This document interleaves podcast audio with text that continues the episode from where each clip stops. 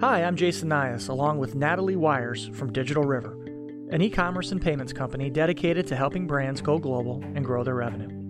But this isn't about us, this is Commerce Connect, a podcast about people who are creating some of the best e commerce experiences of our time.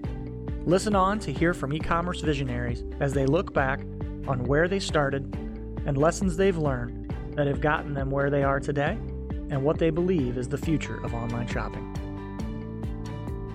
Hi, this is Jason. Our guest today is Brian Walker, Chief Strategy Officer at Bloomreach and the host of the State of Commerce Experience podcast.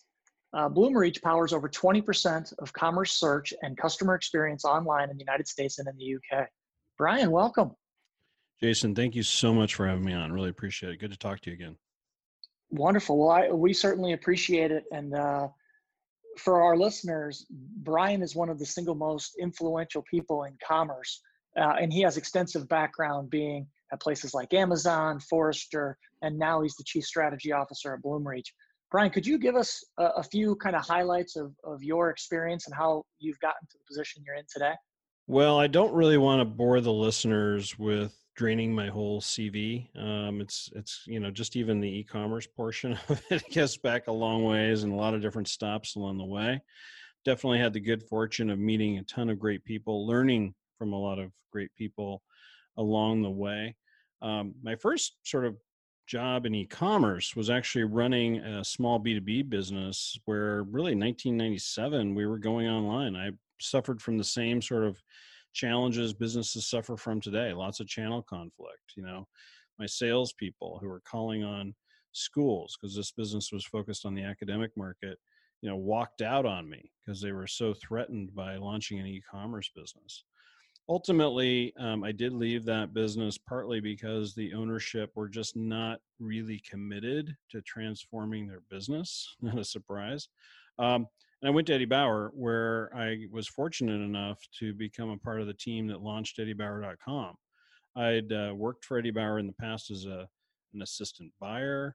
I'd sold to Eddie Bauer for a number of years as a vendor, and uh, and they gave me the opportunity to come back and be a part of this this great team. Um, learned a ton. We had a ton of great advantages as a as a company that was already omni-channel uh, successful large catalog business with stores and contact centers gave us a ton of advantages as we really trialed and piloted and perfected um, how to sell sportswear and, and apparel uh, online. I then left, um, ended up over at Amazon. I was a part of the part of Amazon that was selling the platform to other retailers to use, like Target, Borders, and Toys R Us, and Marks and Spencer, and think everyone kind of knows how that flamed out. But again, gave me a tremendous opportunity to learn uh, uh, from the inside the special sauce of Amazon. I, I had to work cross functionally across all these crazy amount of teams, the two pizza teams. Like I ate a lot of pizza, you know, uh, trying to marshal all these different uh, groups together to deliver solutions for third party retailers. And that was also really interesting to see how different the mindset was of, of, of Amazon inside versus traditional retail. Just simple things like segmentation based marketing. Inside Amazon, that was like ridiculous. Uh, of course, every retailer wanted to do it. Amazon's like, that's stupid. And I would say, well, it doesn't matter if we think it's stupid or not. That's how they run their business, right? so, um, and then I skipped over to Forrester. Actually, I did a startup in between, but then I ended up over at, at Forrester, um, and that was just a great way to like uh, see the whole market, and that was why I did that. Long story short, uh, spent five years at Forrester, loved it, um, but ended up deciding I wanted to get back in the game instead of just cover the game. So ended over eh, eh, up over at Hybris as chief strategy officer before SAP acquired Hybris. Uh, went through that whole crazy growth of Hybris at the time, and then of course went through the acquisition and continued to grow it inside SAP. Left there, went to Accenture, and now I'm over at Bloomreach. So it's been a long trajectory. I tried not to hit every stop along the way, but it's been yeah. quite a career. Um, again, very fortunate to have met so many smart people and have a network that I can that I can leverage today to figure out what's going on out there. That's a tremendous. you know, I our paths first crossed back in probably 2010, maybe a little later, uh, when you were at Forrester, and we were always so impressed at the holistic view and the research you had done on us and our competitors, what the market would say about us. Uh, we thought you were one of the best analysts we've ever done ever done business with. And then we were surprised to find out at the time, Hybris was a competitor of ours, that you had went there. Uh, mm-hmm. Normal normal course of business. It's stuff analysts do all the time. But we were very jealous uh, because of, of how strong and smart and how well you knew the market. I personally uh, remember speaking to a colleague of mine, James Gagliardi, saying, "Oh man, he went to Hybris. It's only a matter of time before SAP buys them." Because of because it was a rocket ship because you were such a good strategy guy it's all about positioning the right product for the right market. Uh, so yeah tremendous success there and feather in your cap for sure brian. Thank you. Appreciate it very much. Yep. So obviously we're recording this podcast in call it late april early may and uh, we're right in the thick of, of the covid-19 stuff. I would love to hear uh, kind of your take as to what you're seeing in the market, kind of put your old analyst hat on. Uh, what are some examples of companies who are making the pivot or uh, to this direct or online or e-commerce experience in the heart of COVID? Are you, are you seeing anything in the industry right now that is interesting that people can learn from? Well, I do think it is, you know, first of all, I would say pivot right now, not so much. Uh, what I would say is that the businesses that had had already kind of prepared and, and invested in their, you know, online and digital commerce experiences are, are benefiting tremendously. There are certainly a ton of examples of tactical things that businesses have found a way to do very quickly that was taking them years to figure out before and i'm talking about things like in-store pickup or, or curbside pickup even more importantly. And and those businesses that have implemented that are seeing tremendous uh, return from it. The reality is that um, you know our clients at any rate are seeing tremendous growth online. Um, in some segments of the of the market you know well over a 100% growth year over year and these are large businesses that we're serving so this is a tremendous um, inflection point. In some categories, not quite to that level. Uh, depending on the week we're looking at, you know, we might be trending anywhere between say 20% to 70% year over year lift. Now, as the crisis kicked off, I think we saw, you know, some lumpiness, right? We saw the sort of the interesting uh, behavior of pantry stocking and searching for products that you would use to protect your family, disinfect, you know, things, um, protect your your your employees and what have you. So masks, disinfectants, so forth. Um, and and certainly that pantry stocking. Um, you know saw massive spikes in categories like grocery and general merchandising um, you could see in the search behavior people were searching for those same kinds of products that were could not find including toilet paper um, across almost every site.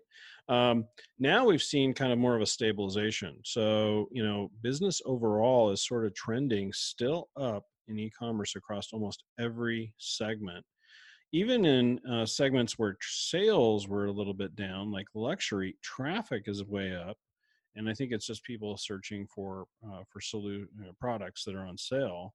Most of the time, searching for brands in the case of luxury, but you know the the the reality is um, you know um, know, the consumer is flocking online not just for essentials any longer they're looking to be you know distracted from being bored um, they're looking for things that they that connect to what they love to do uh, even if it's stuff they can't do right now.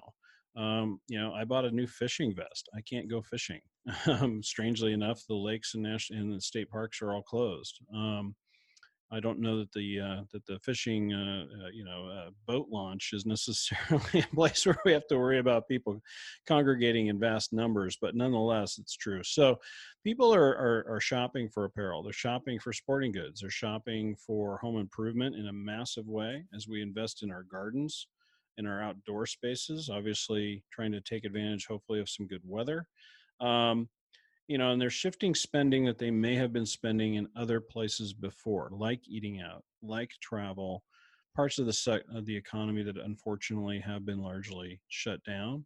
But we are seeing these massive spikes. Now, one other thing to share would be that um, you know a lot of the media is talking about how yeah, it's the retail apocalypse, um, and obviously there are businesses that that are seeing uh, tremendous impacts to their business. We also, though, do have customers who don't really want to be named publicly, obviously, for this, but they're telling me that, hey, we're comping our category sales across our entire business with online only.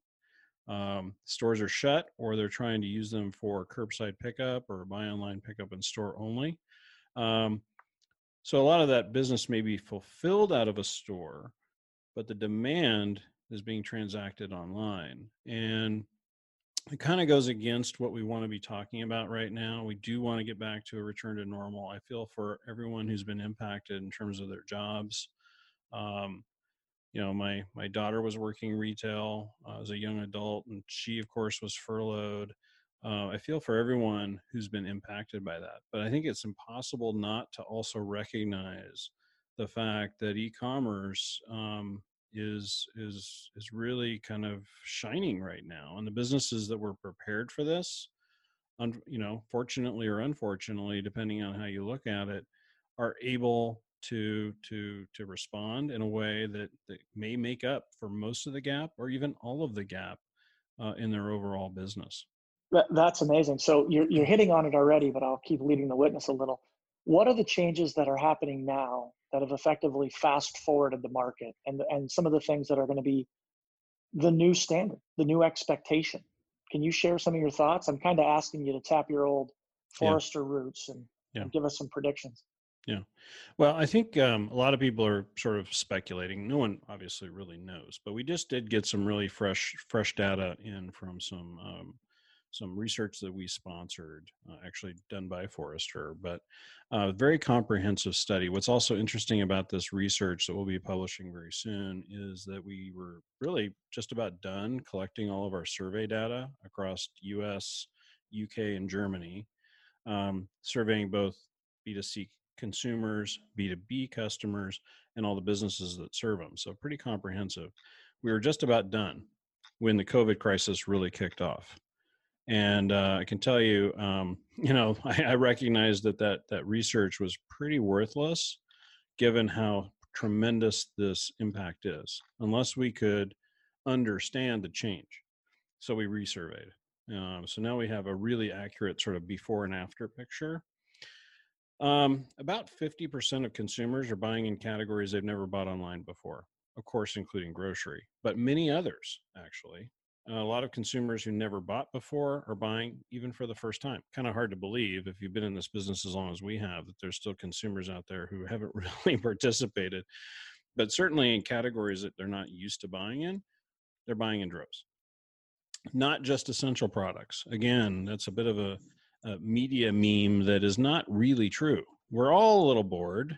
Um, we're all um, looking for comfortable clothes, apparel, right? Shorts, uh, jogging suits, um, you know, tank tops, um, you know, are trending very, very high. Um, you know, so that the, the inventory mix of what we're interested in, of course, has changed. Yes, we're stocking up on groceries and essentials and disinfectants and things to protect ourselves in this crisis, but we're also buying everything else. In fact, kitchen and home, of course, way up as people look to become more comfortable. Um, desks, way up as people try to get get a better homework uh, setup, right? Um, uh, situated for themselves, knowing that they're going to be in this for a little bit of the long haul.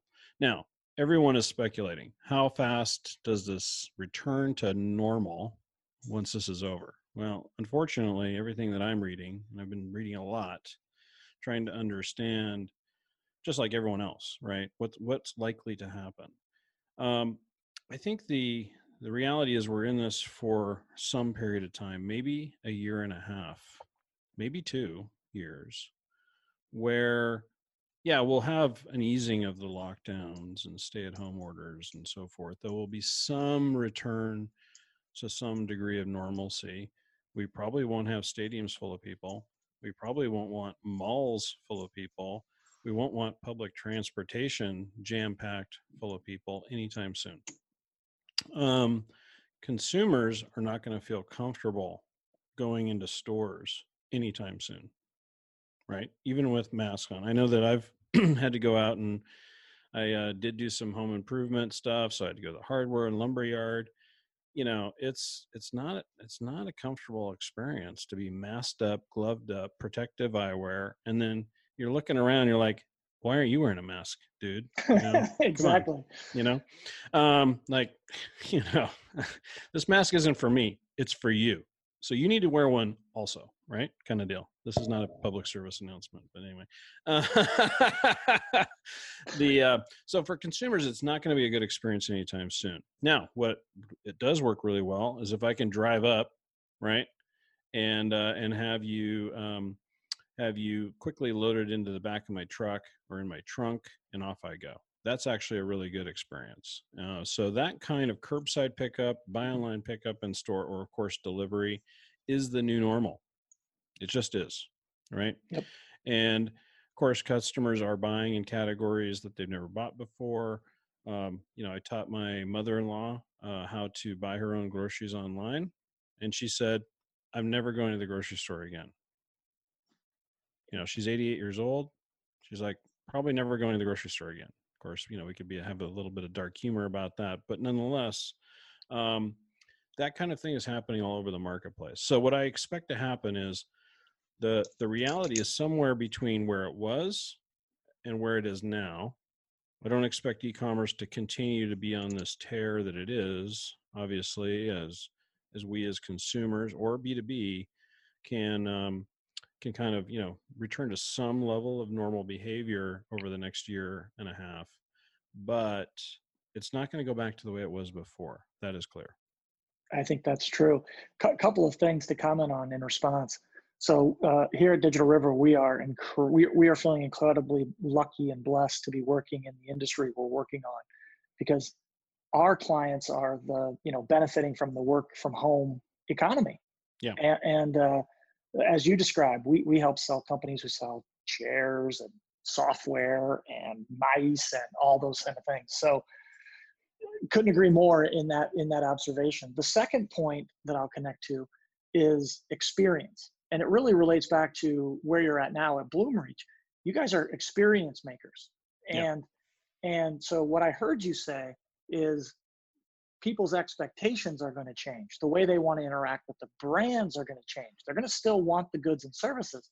They just now have a different expectation yeah. how they're going to get them. Yeah, I think the uh, our research um, that I mentioned earlier bears this out. I think what's really important to recognize, though, the basics, the table stakes of what makes a great commerce experience online is is more true now than ever before. So don't make the mistake that oh to upgrade my experience it's all beautiful pictures and fancy new UI that no one can figure out how to use. It's the opposite. Customers are using search to basically do all of their shopping now. The percentage of traffic that search represents right now is higher than it's ever been. Um, they want effective search, they want great merchandising. Personalization can be super helpful both to the consumer and obviously the business as well, but not just product recommendations. It has to be around personalizing, around relevance and contextualization of what the customer is trying to achieve, right, in that visit. But everyone's really turned into spearfishers, right? Um, they're looking very specifically for things, whether that's essentials or things to take care of their family or their employees or whatnot, or even looking for things on sale, right, in the luxury category, just to take sort of an oddball category, right? People aren't searching for products they're searching for brands but they're not navigating they're searching right? So um so it's just a very interesting thing. Now brands and retailers do need to connect emotionally with their customer as well. So it's it's also about making sure you are paying attention to how to inspire and convey something that is kind of an emotional connection which we all kind of need in some way as well um, especially during this time. So both are important, but those table stakes about what makes a great sort of typical commerce experience, great search, great product information, you know, um, a seamless, frictionless checkout and ordering process. Those are all the basics, right? Great SEO and things like this. Can you introduce us to Bloomreach? Yeah, I mean, just in a nutshell, um, Bloomreach is a, a digital experience platform, but it's purpose built for for commerce experiences. So we have search, we have merchandising, we have a bunch of personalization capability, we have content management modules, we've got some great SEO tools. We tend to sit on top of a commerce platform, many of which today are moving to headless platforms. We integrate with them very seamlessly. We ourselves are a headless platform. Most of our customers are implementing one of these new, you know, open framework front ends like React or Angular or whatnot. Um, so we can power really any digital touch point. We have customers who are using us for for voice and in store and contact center and iot scenarios and so on but of course most of our customers are using us to power their web and app based experiences. Um, and our secret sauce is really this very proprietary commerce data set and machine learning capability that we bring to the table and that's where most of the roi and, and benefit from the platform comes from. You know typically we're going to raise a, uh, a client's re, uh, revenue through their digital channels anywhere from between 5 and 10%. And that's the AI that's really driving a lot of that. We do help teams become more efficient, though, as well, because uh, we have a really great business user UI, kind of takes the developer out of the middle of a lot of the routine tasks. Uh, and then it's it's agile because it's all API based. So, in a nutshell, we tend to sit on top of, of various other you know parts of your legacy technology or or new investments you might be making in a in, a, in newer commerce platforms um, and then enable the customers to to to really you know manage and unleash this uh, relevant contextual experience out to their customers. Give us an example give us uh, some some example customers. I, I know bloomreach very well. You guys are world class you keep a really great roster of clients. Can you share with some names with our listeners so they can get a feel for the types of company you keep? Yeah, I mean, we serve companies from very large online businesses like Staples in the US or Next in the UK, right, to grocers like Albertsons, uh, which of course they're they're benefiting a lot from the platform right now, down to branded manufacturers like Paige Denim or specialty retailers like Eddie Bauer and The Gap. We also have a lot of B2B companies um, in our in our portfolio as well. Everyone from MSC to Watsco. Um, and so, you know, we we really span the gamut of of retail, branded manufacturers going direct, B2B manufacturers, and B2B distributors. We tend to work with larger enterprise customers. So, you know, if you're 100 million plus in online revenue, you know, you're going to get a big ROI lift out of Bloomreach, and chances are we could solve some problems for you. If you're a mid-market customer, you know your traffic levels and, and your revenues, right? It may be maybe a little less, and you're more likely to probably use a kind of out of the box type solution. But um, but nonetheless, you know, we um, yeah we kind of span the gamut. We got quite a nice roster of over 300 very large enterprise customers.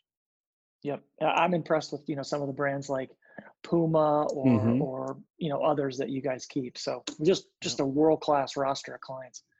You know, you earlier in the in the podcast you referenced a weekly. I guess is it a call, a webinar, a WebEx? What is mm-hmm. it that, that it is, and how would our listeners be able to kind of listen in and, and get up to date information? Yeah, so um, it's a weekly Zoom call, 9 a.m. Pacific time on Mondays. What we do is we take the previous week's commerce uh, data. We crunch it over the weekend. We got a great team of analysts over in Bangalore, India, who uh, do a great job of processing that data. We throw some insights, try to create some good visualization for for all of it, and then we share it out on this Monday morning call, 9 a.m. Pacific time and and you know then of course we do blog it so you can go to our website i think it's coronavirus e-commerce updates or something like that. If you go to our website, you'll be able to find our blog posts and also uh, recordings from from previous weeks. You probably don't want to go back too far, but if you want to hear my commentary on uh, on what we're seeing, you can you can listen to those as well. And then weekly, you know, feel free to dial in. You know, and if if you can't be there live, that's totally fine. Maybe just check out the recording or, or blog post. But we're trying to use it really just to share out that you know it's not all doom and gloom. Um, we're not happy about why this happened, but we need to recognize the opportunity um, for businesses to continue to thrive and even grow uh, during this period, and then to start anticipating what does this mean next, right?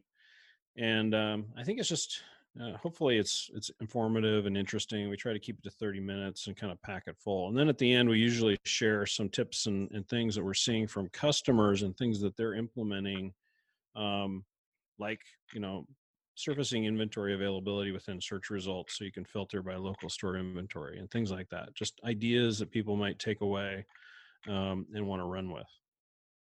Yeah that's wonderful. And, and if you don't want to listen to the recordings. You, there is you guys do a great job of publishing some of the data the mm-hmm. traffic the sales and the search trends by vertical. Yep. And so people can really interact with it even in a very casual way. Yeah totally. Absolutely. So just follow me on linkedin can, and you'll probably get that weekly. Yeah. Yep, that's what I was just going to say. So we'll, we'll put in our show notes the link to the coronavirus e-commerce updates uh, so people can interact with it as well but it's a really good resource. Thank you guys for putting that out. Absolutely. Another thing that we're doing is we have also started a podcast. I think episode five launches tomorrow, of course, as we record this in, in late April. Um, encourage people to check that out too. State of Commerce Experience is the name of the of the podcast, and really we're just bringing on on guests again, sort of drawing from this network of people I've met uh, covering a range of, of things from around the world of, of commerce, different industries, different perspectives, points of view um, on on the industry.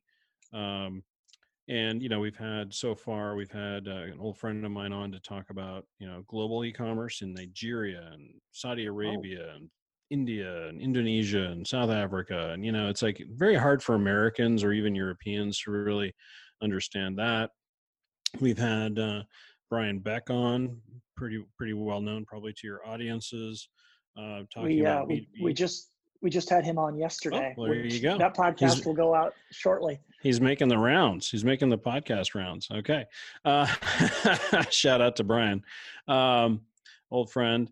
Uh, the podcast that launches tomorrow is is John Rossman, an old friend of mine from Amazon, one of the leading authorities in the market on, on everything Amazon written three three really quality books, and uh, you know we go deep on what you can understand and learn from, um, and maybe take away from uh, how Amazon operates. Um, in addition to maybe some things that you might not want to duplicate, but but nonetheless, that was a great conversation too. So a little bit of a podcast plug, if you don't mind. No, I love it. I was going to ask you to do that. My show notes. That's perfect. Well, you know, one of the things I, have actually followed you for a long time, as well as some of your other former Forrester people, yeah. you know, like Peter Sheldon and others. Mm-hmm. Uh, I'm always curious as to who people like you follow. Who are the influencers that you track to say, ah, okay, I can learn something from him or her? Certainly, I'm very fortunate, as I said earlier, to have um, met so many great people from the partner community, uh, from people I've worked with in the past, analysts, of course, that I worked with or competed against back in the day. Um, I think it's also interesting to try to stay current and continue to reach out to people who maybe a generation younger than me who grew up really as commerce and complete digital natives. I mean, I'm one of the few who, who are in this industry that actually had a pre-internet career. you know I mean? Um, but nonetheless, I think it's really important to also try your best to understand how uh, younger people in this industry or people from other cultures and countries view this as well. So I try to also talk to people from China uh, relatively frequently. And Hendrik, who I mentioned was on the podcast, is another example of somebody I would talk to to try to understand what's going on in some of these other markets that I'm just not that visible to. I'm not experiencing as a consumer. Because a lot of times you know, in many cases, I should say, they're out ahead of us in some of the innovation, especially China, for example, where they have some local constraint that leads to some other type of adaptation, like in Nigeria, as an example, in a city like Lagos, they don't have addresses.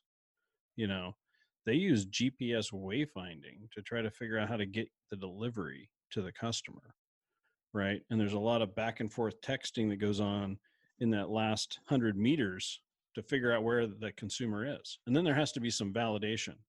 And they don't want to be carrying cash either. So they text message the funds upon delivery when they finally hold, hand them over. So, anyway, just things we can learn from other markets. Wow. Um, I've been in this business long enough that people that I used to compete against are now partners or close friends. Um, so I just try to rely on that network of, of talking to people and certainly customers, of course, as well, to try to understand what's happening and take advantage of a lot of a lot of big ideas. I think right now it's a very interesting time. Um, I think there is a lot of interesting speculation, um, articles out there about what what we can believe may happen as a result of coronavirus, whether it's in e-commerce or other parts of our culture and society, or even in politics. None of us know. you know none of us really know. So it's such a dynamic period of time. I think it is interesting to recognize, and I've been trying to tell my my kids this. They're young adults now. One of which is just about to graduate from college. Great time to graduate from college right now. Oh, that's that, kind of right? a tough experience, yeah. But what I said was, everything is up in the air, right? this is when innovation happens this is when market share shifts this is when out of necessity things happen fast that sometimes become the new normal um, and so if anything you got to look at it as an opportunity as much as it is like a tremendous blow to the economy and to a lot of individuals uh, which of course we have to be empathetic to but it's a time of great opportunity as well i totally agree with that and and uh, I guess my condolences, probably the wrong word, to your kid having to go through such a, be, an amazing event. Yeah, she'll be fine, but she is missing out on a pretty big, on a pretty big moment in her life. But uh, yeah, you know, this whole this whole generation of kids, I, i've always, not always, I've said recently, I think this generation of kids will probably be called the coronials because of the mm-hmm. coronavirus implication that have you trademarked that yet? Through. No, you, you can have it. You have more followers than me. You do it. Um, I think um, I think that's that's largely true. I think you know it's kind of interesting how um, these these young adults um, have really gone through a tremendous amount. Um, just looking at an American of this age, have really gone through a tremendous amount. Um, you know, she was pretty young when 9/11 happened, but she remembers it. You know, and then everything that's happened since. Um, you know, and and sort of a period of stability, sort of expecting things to be a certain way. And the last, say, four years, um, it's like everything went upside down, and um, very interesting. Um, or millennials who who kind of want to say, "Hey, I, I, don't catch a break right now." Um, you know, graduated college as the economy hit a dip. You know, however many years ago it was and now here i am mid-career and this happens again you know there's a lot of people who who've unfortunately kind of feel that way i think that will impact overall spending no question about it and that of course is also a big unknown as we look at at commerce um, and uh, and demand out there in the market couldn't agree more two two questions to wrap us up they're kind of traditions here on the podcast mm-hmm. the first is and, and I have high expectations for your answer here, Uh-oh. just to put some pressure on you. The first is what is an example of a great shopping experience yeah. that you interact with and why, and it can't be Amazon. Yeah. Uh, I'm a I'm a tale of two very different kind of shoppers. Um, most of the time, I'm definitely a, a focused sort of spearfisher uh, who wants to use search and and uh, in some ways that might explain how I ended up at Bloomreach, right? I think I think it's like a critical capability. I want to be able to filter and search based on all kinds of different attributes. Um, and I and I and I don't mind suggestions and recommendations and so forth as long as it's super transparent uh, to me as a shopper. So you know that's probably mode number one. I know what I want. I want it fast. I want a super slick, quick experience, typically via mobile. Um, is probably like what I would describe as a great shopping experience. Number one, I do like things like curbside pickup or or buy online pickup in store because I actually, you know, don't mind running errands. I kind of like it um, when I know it's there, but I don't like making a trip and then not getting what I need. It just really frustrates me. So that's that would be number one. Number two is more of the serendipitous kind of boutique, lazy Saturday shopping experience. And yeah, I might be with my wife or family or even friends when something like that happens. And that's usually when I find something I'm like, I had no idea I would ever want that. Um, it's where a lot of my art came from. It's where a lot of the books, uh, you know, in my in my office or library came from. Right. It's where where you kind of get inspired. That will come back someday. Um, it's I think going to be an increasingly small percentage of spend in the marketplace, though, and um, and certainly um, still has an important role um, in terms of how we as human beings want to be inspired, engaged. That serendipity that happens from those kinds of shopping experiences, or you know, the old days when you used to browse a record store by flipping through albums. I love going into used record stores. I, I have a vinyl player, you, you know, here in the office, and I love buying old vinyl, and I love just flipping through the albums. Right? Um, sorry, but Spotify, I use it all the time. It's not the same, right? It's not the same. It's not the same. So, um, so uh, you know, those kinds of shopping experiences are also super fun, but they don't. They're not the routine right? Um, they're most of my um, con- consumption, if you will, most of my shopping is going to be very targeted, leveraging online and mobile, and very much leveraging search. Wonderful. Yeah, that is a very coherent answer given where you're sitting today at Bloomreach. well, and frankly, as I said earlier, it's how you know we've seen the inc- uh, dramatic increase in the use of search during this crisis. Um, you know, depending on the site. Um, but it's not unusual in our customer data to see it having doubled in utilization. So if it was 30%, it's now 60%. If it was 10%, it's now 20%. But um, most most most sites, search actually represents a huge percentage of the traffic and conversion because obviously also searchers are also much more likely to convert because they know exactly what they're after they're they, that's the spear yeah. They're looking right. they're looking for the fish. That's right. All right. So a couple of more questions and then I'll then we should probably wrap. Uh, the, the, the first one is are you an avid podcast listener and which podcasts do you have on your phone right now?